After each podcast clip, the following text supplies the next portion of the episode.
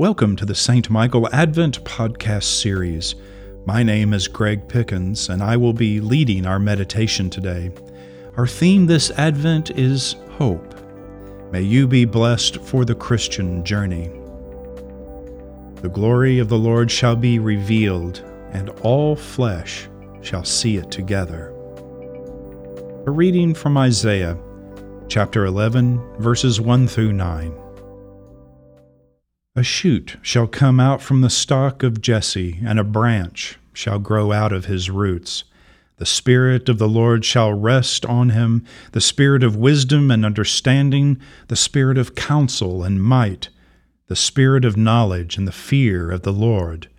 His delight shall be in the fear of the Lord. He shall not judge by what his eyes see, or decide by what his ears hear but with righteousness he shall judge the poor and decide with equity for the meek of the earth. He shall strike the earth with the rod of his mouth, and with the breath of his lips he shall kill the wicked. Righteousness shall be the belt around his waist, and faithfulness the belt around his loins. The wolf shall live with the lamb, the leopard shall lie down with the kid, the calf and the lion and the fatling together and a little child shall lead them. The cow and the bear shall graze, their young shall lie down together, and the lion shall eat straw like the ox. The nursing child shall play over the hole of the asp, and the weaned child shall put its hand on the adder's den. They will not hurt or destroy on all my holy mountain, for the earth will be full of the knowledge of the Lord as the waters cover the sea. Here ends the reading. This prophecy from Isaiah foretold of a special person who would be born from the family of Jesse, the father of King David, and this person would have the Spirit of the Lord rest upon him. These are powerful words about the one Christians believe is the Savior, Jesus of Nazareth. In the end, the power that Jesus wields will overcome all strife, argument, war. So powerful that peace will be the norm, and it will break out in such a way that enemies found in the natural world will rest together in harmony. The writer used the forms of literature to communicate what heaven on earth will be like.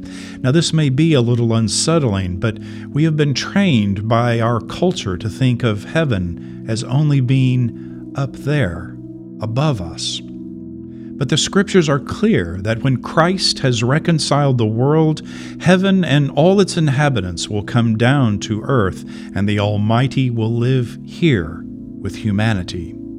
It is this promise that is supported by our reading from Isaiah today. And the image of this heaven on earth is both familiar and startling in its unfamiliarity. It is supposed to be both comforting and challenging at the same time. Comforting in that modernity has brought us technological feats that boggle the mind, medical advances that stun in both their complexity as well as their frequency. And humanity is still, after all this time, brought to our collective knees at the everyday acts of the unconditional love of which we are still quite capable. Uncomfortable also in the sense that humans of every age endure the unique challenges of their time, perhaps especially so now, where the nations have enough food to eradicate hunger but we say no. We have the financial resources to lift people out of the worst of poverty, but we look the other way. We live in a country where we have allowed ourselves to become enraged with our neighbors who hold opinions different from our own.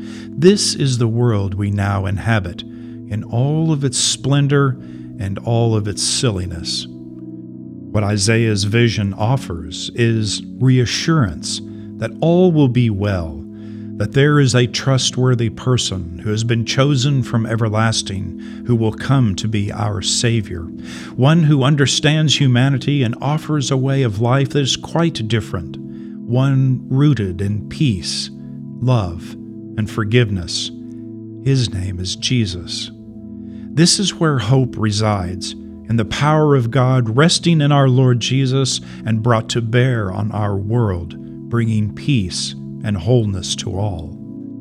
In this season of Advent, it is this Jesus from the line of King David.